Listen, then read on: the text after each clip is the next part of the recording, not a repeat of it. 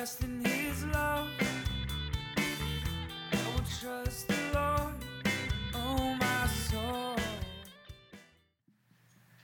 Immanuel, God with us. Such an incredible, not just phrase, it's an incredible, the incredible truth. I remember when I lived in Costa Rica for a year and uh, this professor and had us over to his house and he was talking to us in Spanish and he says like, what's the biggest milagro like in the world? And he's a theology professor and I never forget his uh, face and he's like probably 80 at the time and just finishing his professorship and he's la encarnacion, the incarnation. And if you think about it, like, yeah, is there a bigger miracle than God becoming flesh, God becoming human? It's like, well, you're gonna have a tough one finding. I mean, you got to go death and resurrection, but like, it's a pretty complete package when you're talking about mind blowing miracles. That is our confession at Christmas that God became flesh, that God is with us. So I've been meditating on, contemplating, considering what are the different ways that God is with us. What are those ways that are pointed to even in the first Christmas season?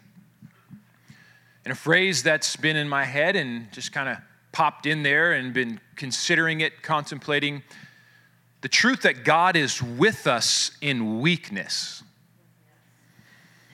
And I think that's good news, right? I mean, though there is much to celebrate at Christmas season, that doesn't mean Christmas season is easy. Christmas season can even be extra hard. You can be aware, or you can have the feeling of, oh man, I'm not where I want to be. I'm not where I used to be. I'm not, I'm not where others are. And you can have feelings of isolation and loneliness, despair. Those happen at Christmas, those happen at the holiday season. Maybe for that reason, Jesus brought to mind that truth that He's with us in weakness. And as I was pressing into that phrase, I felt like God wanted to take it deeper than the comfortable place, which is God is with us in our weakness. I mean, that's good news, and maybe that's not even comfortable. So that should get comfortable because that's good news. That God is with us in our weakness. But I felt like there's even more. Before we get there, and we will, the deeper layer to that is well, first, God was with us in weakness, His own weakness, His own vulnerability at Christmas. And what does that mean?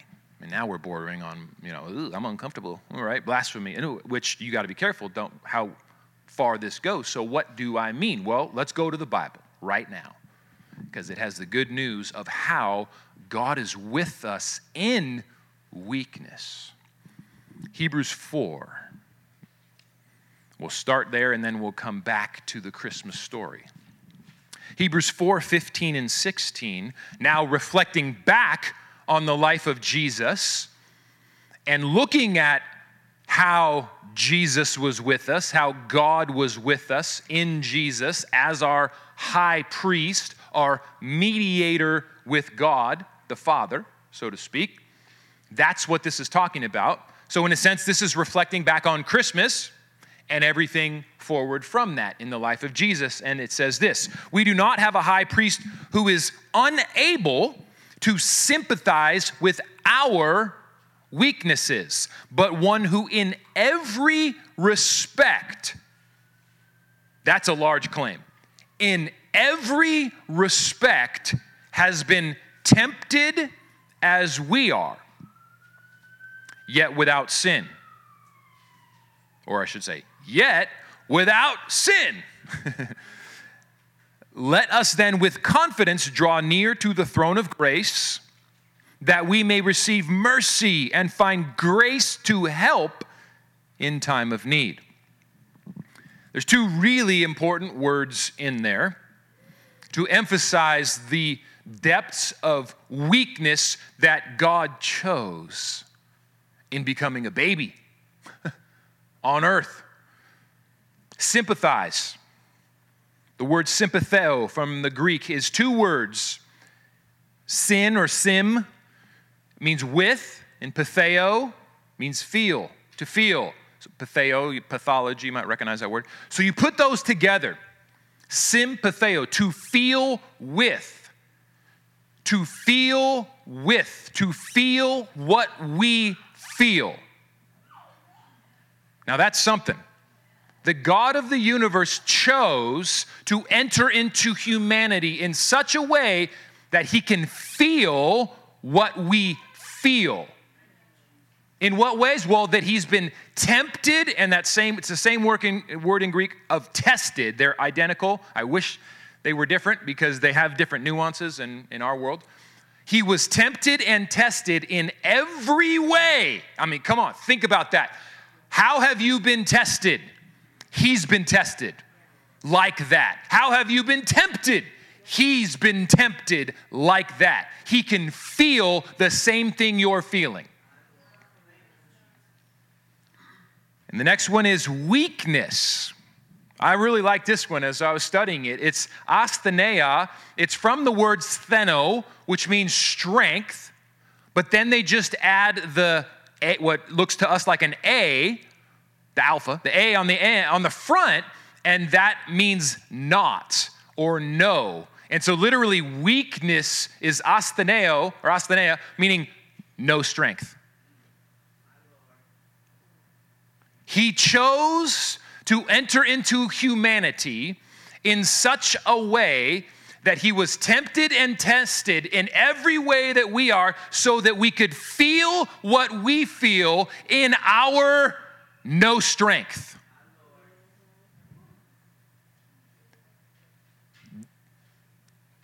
We should just be like, just let that sit for like 20 minutes. Like, wow, what? That's why the Bible says meditate on his word, because that truth of what I just said needs reflection. Like, what does that even mean? Every way that I've been tested, every way that I've been tempted, he can feel what I feel in those moments where it's like, I'm feeling weak.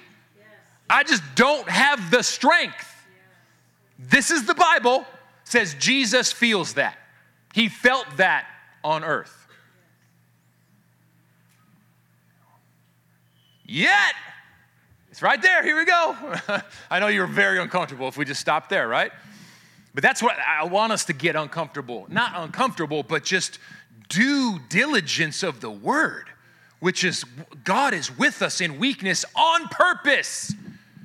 Because he wants you to know that he feels what you're going through. God of the universe chose to be with us in weakness so that when you're at your weakest point in temptation and testing and feeling like I just don't have the strength, God of the universe legitimately can say, I know how you feel. Yet I was without sin, yet I conquered it. And so, therefore, I am the victorious warrior that has the strength now to give it to you.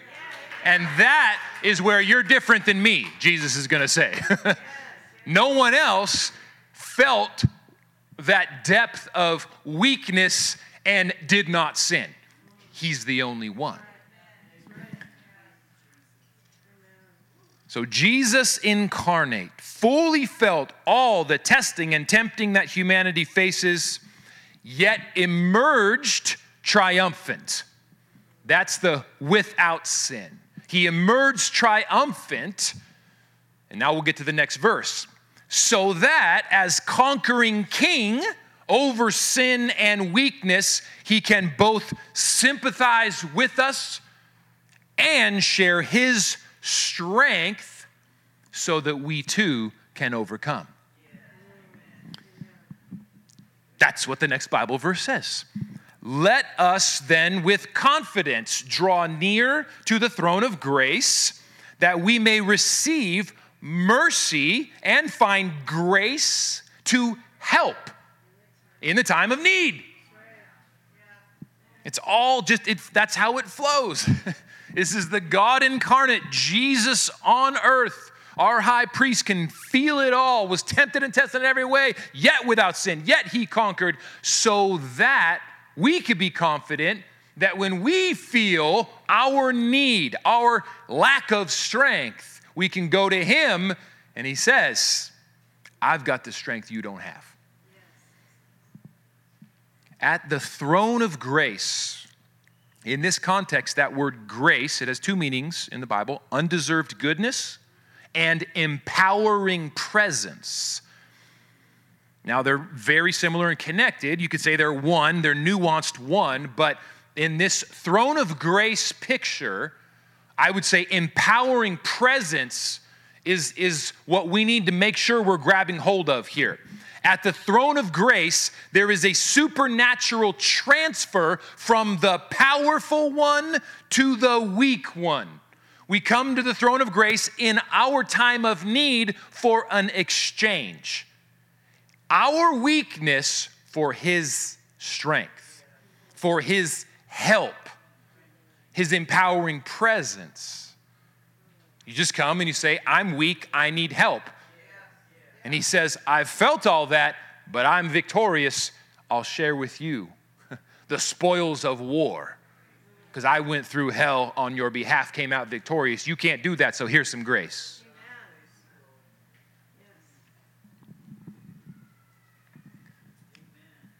Amen. That is good news. Let's look now to the Christmas story.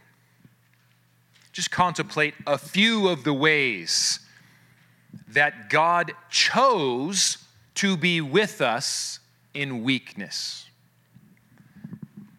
Matthew 1 18 to 19. Now, the birth of Jesus Christ took place this way. When his mother Mary had been betrothed to Joseph, before they came together, she was found to be with child from the Holy Spirit. And her husband Joseph, being a just man and unwilling to put her to shame, resolved to divorce her quietly. Jesus felt the weakness of being faced with shame and rejection. Now, how? Because his parents were clearly faced with shame and rejection from even before his birth. And every child picks up what their parents are feeling, whether they know it or not, or they want to or not. And shame and rejection are all over the household of Mary and Joseph from a human standpoint. Let's look at it and we'll see how even Jesus had to face it very strong because of where it even started. The first description of how Joseph felt about the whole thing, putting ourselves, even trying to put ourselves in their shoes and remembering these are people. these are not just movie characters, these are not just heroic story characters. As part of reading the Bible for encountering God is to remember that and put yourself in the shoes of the people in the Bible and imagine if you were them, how would you feel? And then what is God saying in the midst of it? I mean, this is this is a intense story. You know, this is a, a teenage girl, most likely, betrothed to Joseph, and she shows up pregnant. Joseph knows it's not him. Her story is it's God. Has that ever worked in human history? Only that card was played once effectively. It didn't start well though for Joseph. His immediate response is the feeling of shame. Shame, it's a shame on him, it's a shame on her. And as a noble man, he's going to try to not bring any extra shame upon her, although he could, and that's he had a right, so to speak, in that culture. He says he no, he just wants to kind of make, make it go away, make her go away quietly. To minimize shame because that's what the whole thing is now a cloud over them. That's what was on the line with her becoming pregnant. And shame was just massive in that culture. It's very connected to identity. which was given by the approval of your community. If you, so to speak, stayed in line and followed the rules and regulations, then the elders of the community, in a way, would bestow upon you that identity of approval and honor. If you step out of line from the way things are supposed to be, it's shame upon you. And that just becomes your identity. You think of like the Scarlet Letter book, and she had to wear that A. That is your identity is being defined by your elders and community, and it's shame.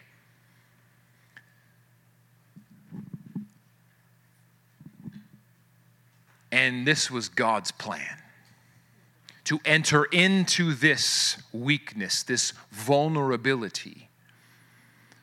And make no mistake, Jesus felt it. Even 33 years later, there's a story, it's hard to see sometimes, you need to run right over it, but the temptation of shame was always facing Jesus. The test, so to speak, of shame was always facing Jesus. It was a weak point that his opponents could point to to try to exploit. So, 30 to 33 years later, he was talking with the religious leaders of his community. These are the ones who bestow honor and shame. They have massive influence on one's identity. And Jesus starts having a conversation about identity, fatherhood, and it goes like this in John 8 38. Jesus says, I speak of what I have seen with my Father, and you do what you have heard from your Father, which he later says is the devil. So, gentle Jesus, meek and mild. They answered him, Abraham is our father.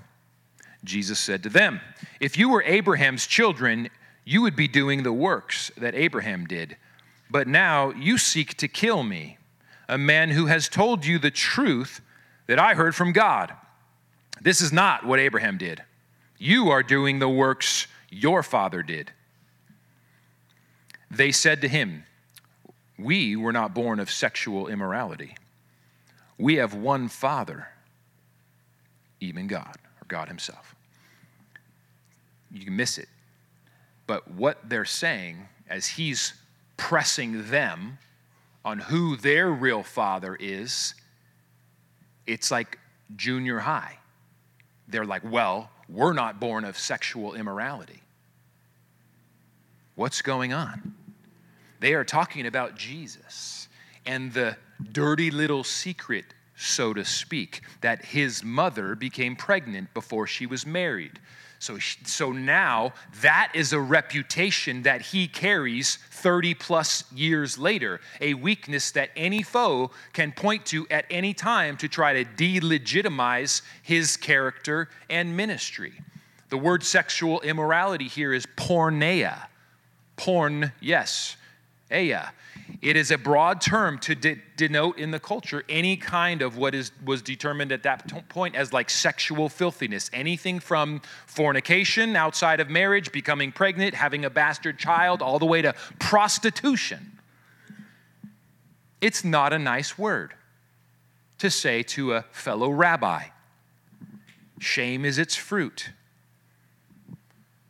So, any conversation about identity and fatherhood, this Pharisee sees the moment to bring up this apparent weakness or vulnerability in Jesus. We know who you are, we know what your mother did, we know what Joseph tried to cover up. We're not born of porneia. You are. That's a dirty game the Pharisees are playing.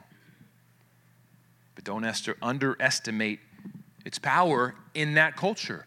They are the ones at the time, according to the community, speaking on behalf of God for the people. They interpret the law, they interpret scripture, they interpret what is righteous, and they declared Jesus porneia. That's his identity bestowed by the elders of the community.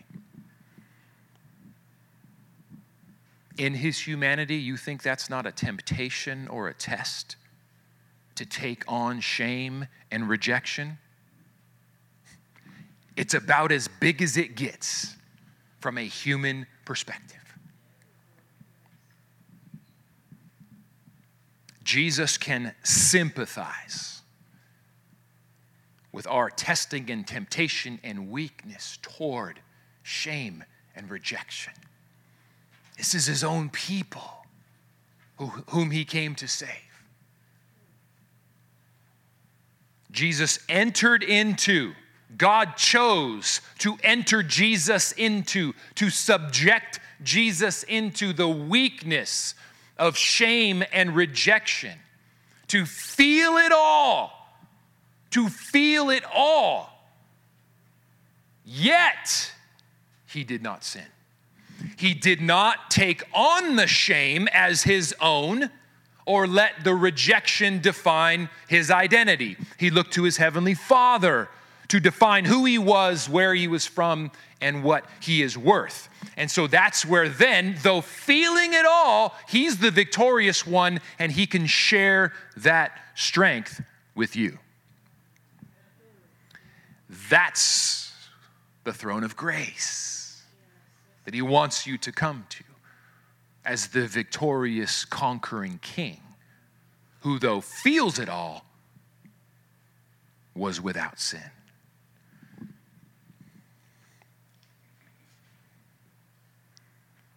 But wait, there's more.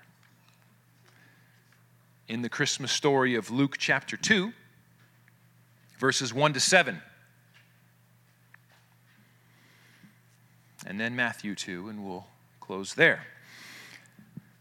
The Christmas story of Luke 2, it says, In those days a decree went out from Caesar Augustus that all the world should be registered. This was the first registration when Quirinius was governor of Syria. All went to be registered each to his own town. Joseph went up from Galilee, from the town of Nazareth to Judea to the city of David, which is called Bethlehem, because he was of the house and lineage of David, to be registered with Mary, his betrothed, who was with child.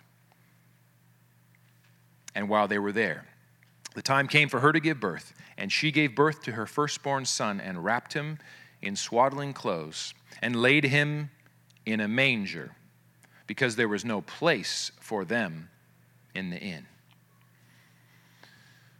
Now, we've made this into things that we sing about as part of the glorious story of Christmas, and it is.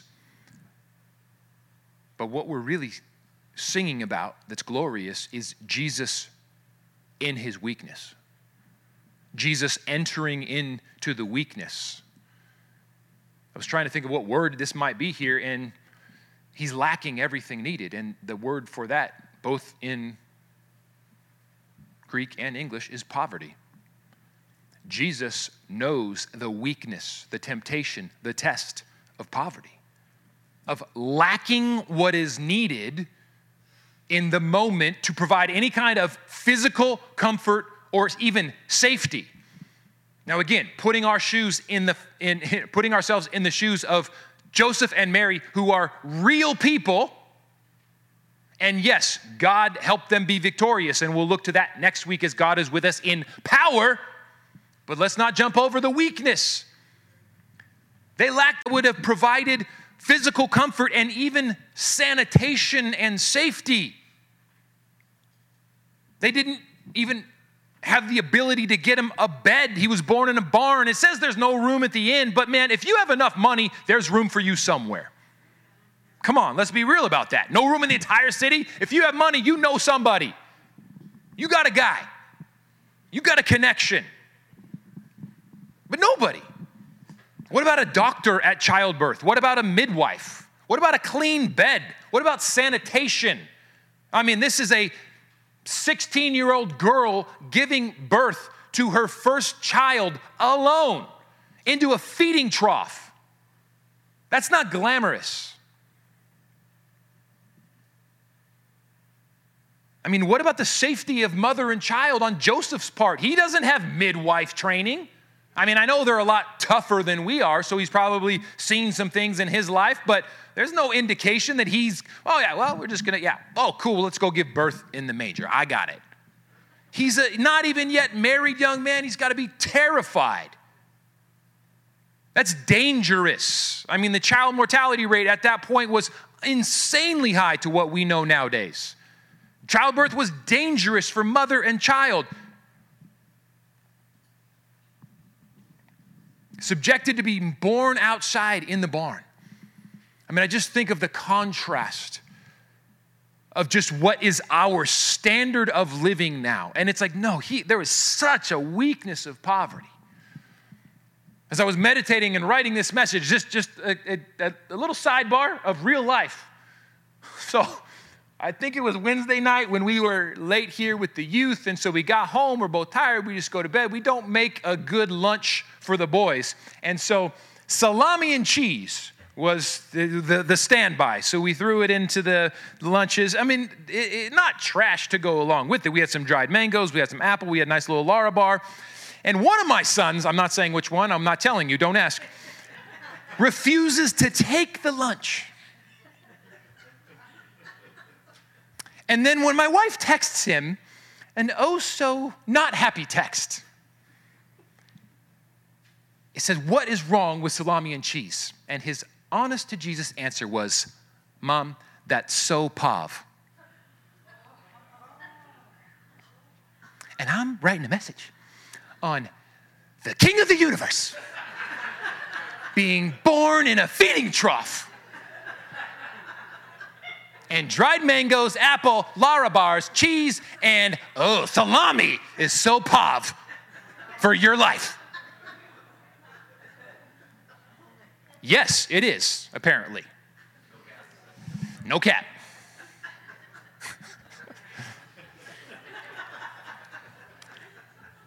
and then I have to check myself and be like,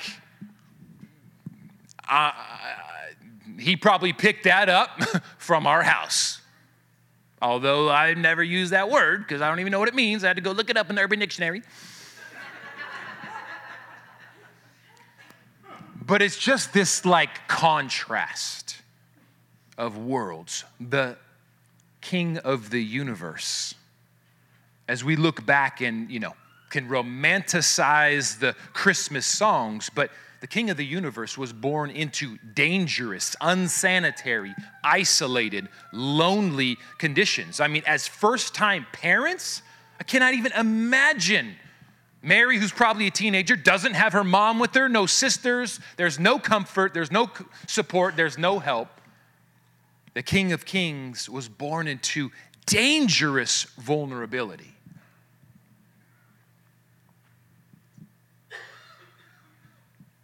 And then it only continues.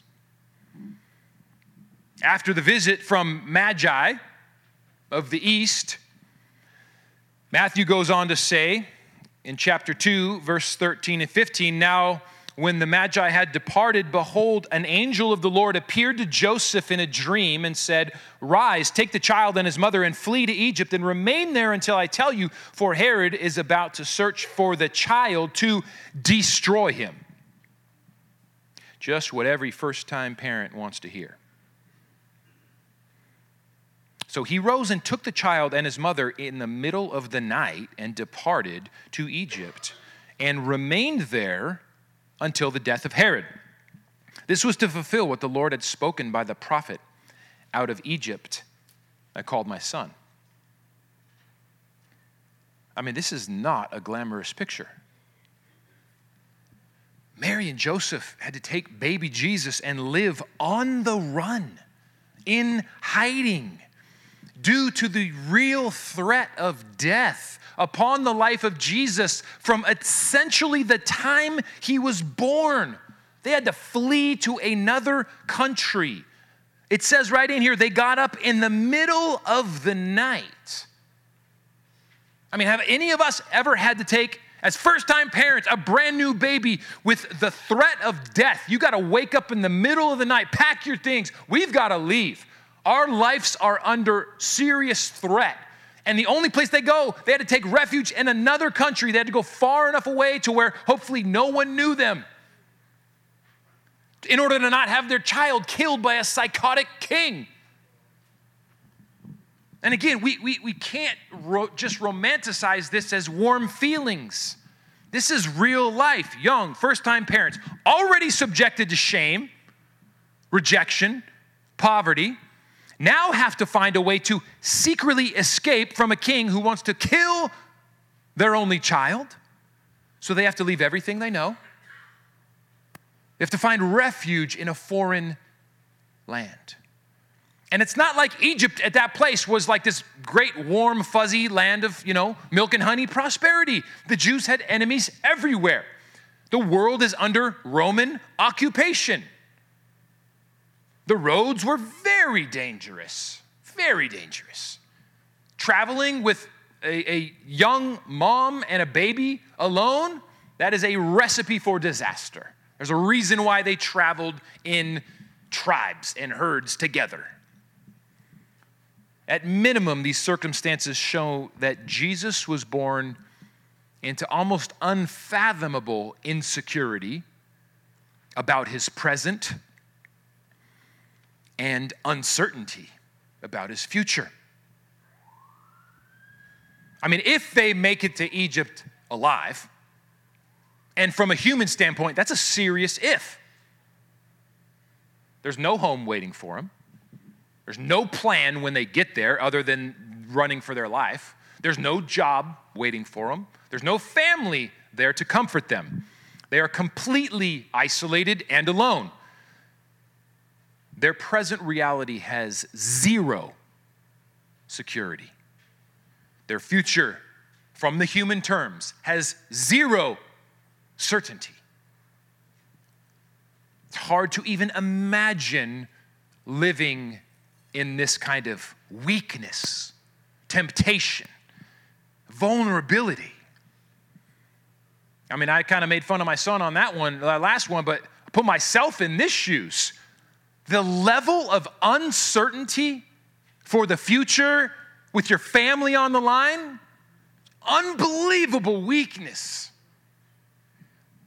I mean, our culture freaks out at the slightest bit insecurity or uncertainty about the future. We love, love security and certainty. We want everything planned out, everything mapped out, every rainy day possibility accounted for. And I do believe, let me be clear, that when God has blessed you with resources, you should steward them wisely. Amen. But I am just shocked at the contrast between my love for, our culture's love for, security about the present, certainty about the future, and how it's such a unbelievable, like almost unfathomable distance between what God chose to enter into, what how God was with us in the unfathomable weakness of living as a wandering refugee fleeing from a tyrant with clear and present life threatening danger as his normal reality and his future completely uncertain. And yet he emerged the Prince of Peace. I think I need the throne of grace because that's so different from me.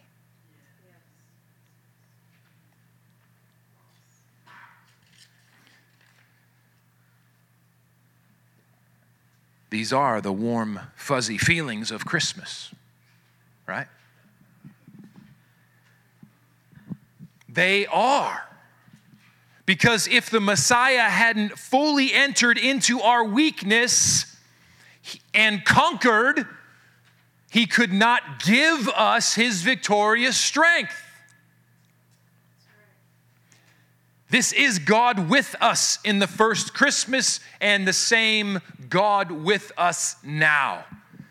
So if this Christmas season you are feeling any sense of shame or rejection, Jesus sympathizes with that weakness and offers to be God with you. If in any way you're feeling a sort of lack, a poverty, lack of support, or recess, resources to make happen what you need to make happen, Jesus sympathizes. He feels what you feel and offers the throne of grace. If this Christmas season you are feeling isolated from help, insecure about the present, uncertain about the future, Jesus says, Have I got a story for you? Yet come to the Prince of Peace. Let's pray on these things.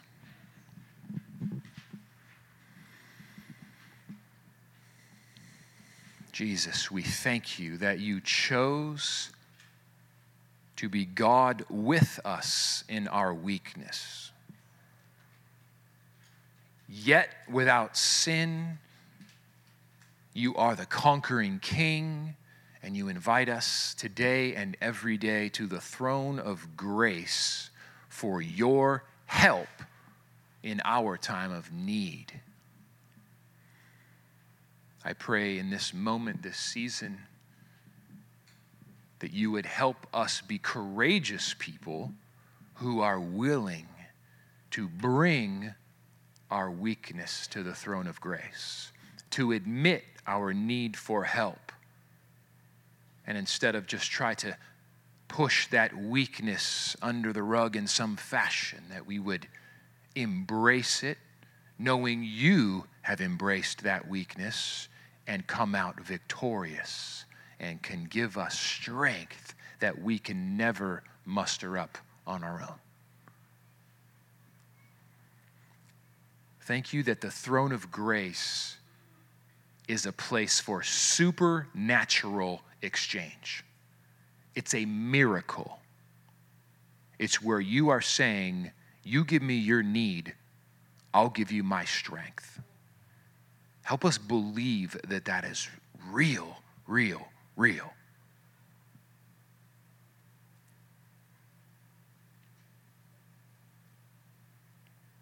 Let us take a quiet moment just between you and God.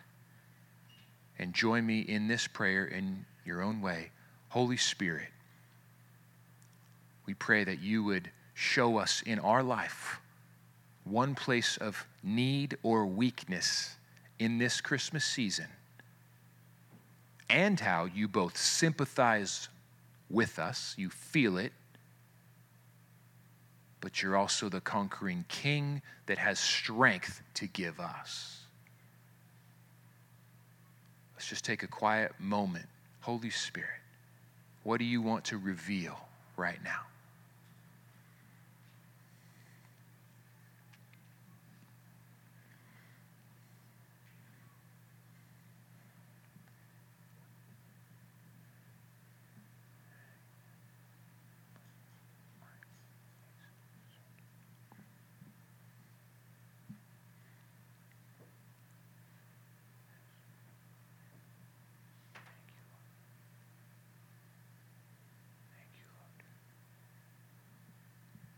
Now I encourage you just to see yourself before the throne of grace right now and make a holy exchange. Give him your weakness and receive a Christmas gift from him.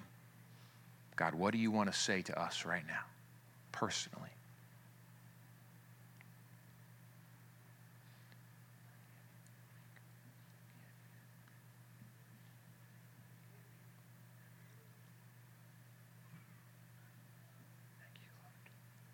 Here's an example God, I give you my uncertainty and insecurity about my future. And he says, Your future is certain and secure. So I say, Thank you, Jesus. I declare in your name, my future is certain and secure.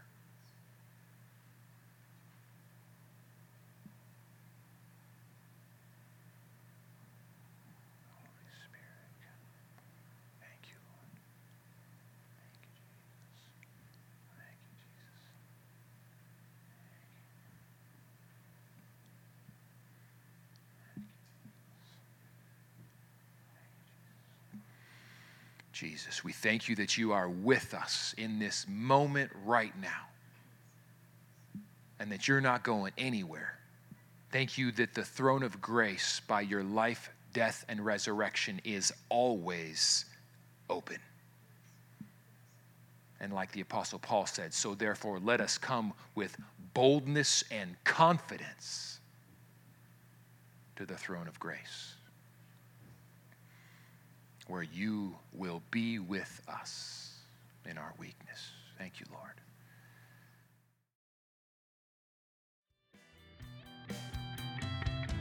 I will sing a new song. I will sing a new song. I will dance a new dance like David.